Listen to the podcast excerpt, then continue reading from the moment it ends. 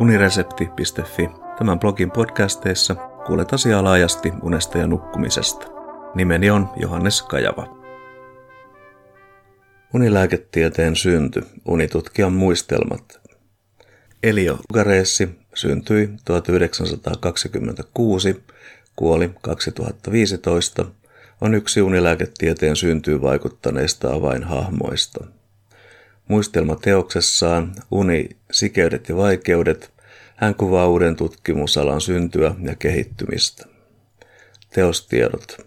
Elio Lukareessi, Uni, sikeydet ja vaikeudet, alkukielellä Il sonno e i suo disturbi, ilmestynyt vuonna 2008.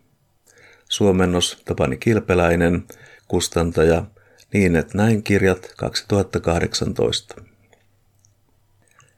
Elio Lugareessi, italialainen lääkäri ja neurotieteilijä, Bolonian yliopiston neurologian professori, osallistui yli 50 vuoden ajan neurologian ja unitutkimuksen kehittämiseen ja julkaisi yli 500 tieteellistä artikkelia kansainvälisissä tiedejulkaisuissa.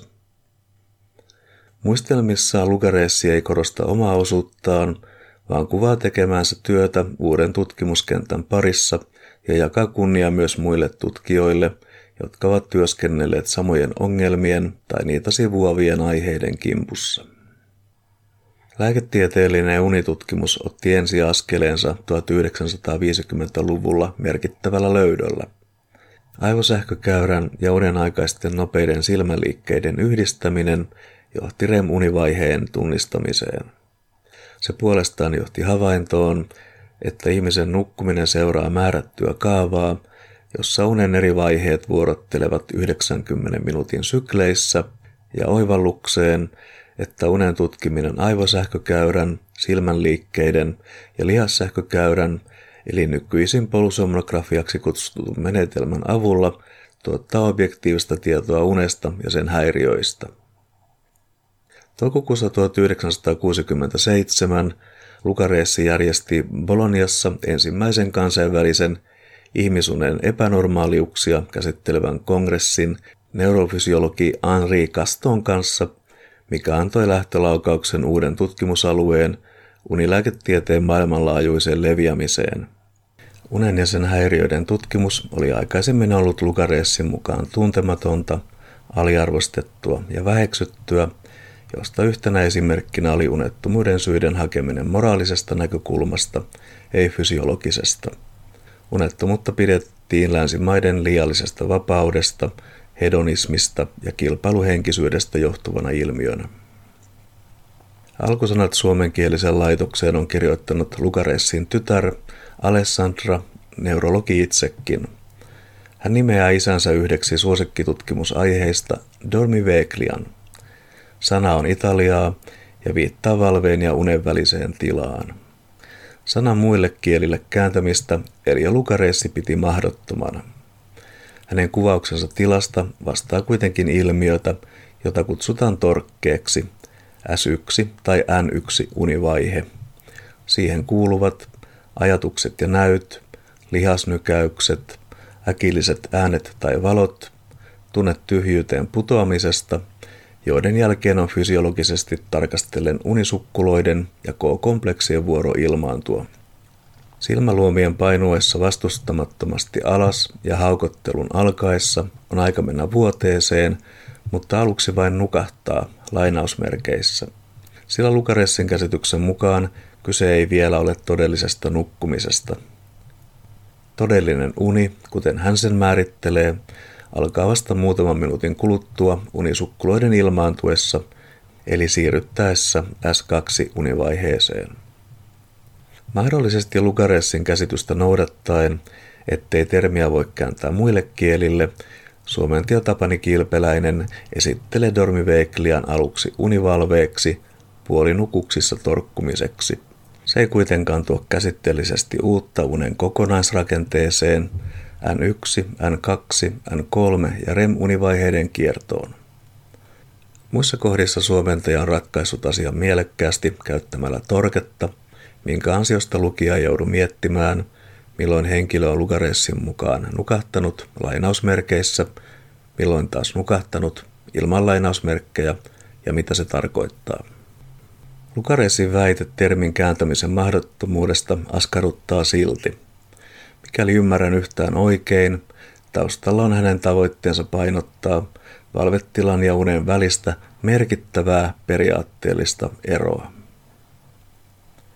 Oheisessa kuvassa perusuni ja REM-uni muodostavat niin sanotuksi todelliseksi uneksi määritellyn univaiheiden syklisen vaihtelun. Syklisyyttä edeltävät uneliaisuus ja torke, ja syklisyyden päättymistä seuraavat torke ja uni-inertia. Kuvateksti. Lukaresi kutsuu nukkumista suluissa perusunen ja remunen syklistä vaihtelua, sulku kiinni, edeltävää tilaa predormitumiksi ja nukkumisen jälkeistä tilaa postdormitumiksi, jota puolestaan seuraa vähentyneen psykofysiologisen tehon vaihe, eli uni-inertia tai sleep-inertia.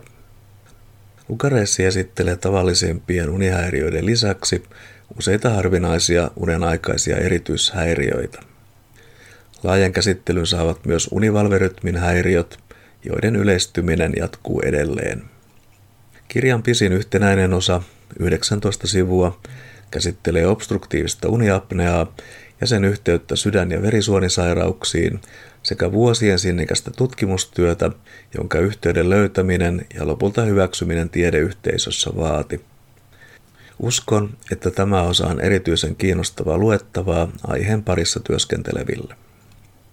Toiseksi pisin osuus, 12 sivua, käsittelee prionisairauksien ja suvuittaisen kuoleman johtavan unettomuuden eli fataalin familiaalisen insomnian välistä yhteyttä sekä eri aloilla työskentelevien tutkijoiden yhteistyötä asian selvittämiseksi.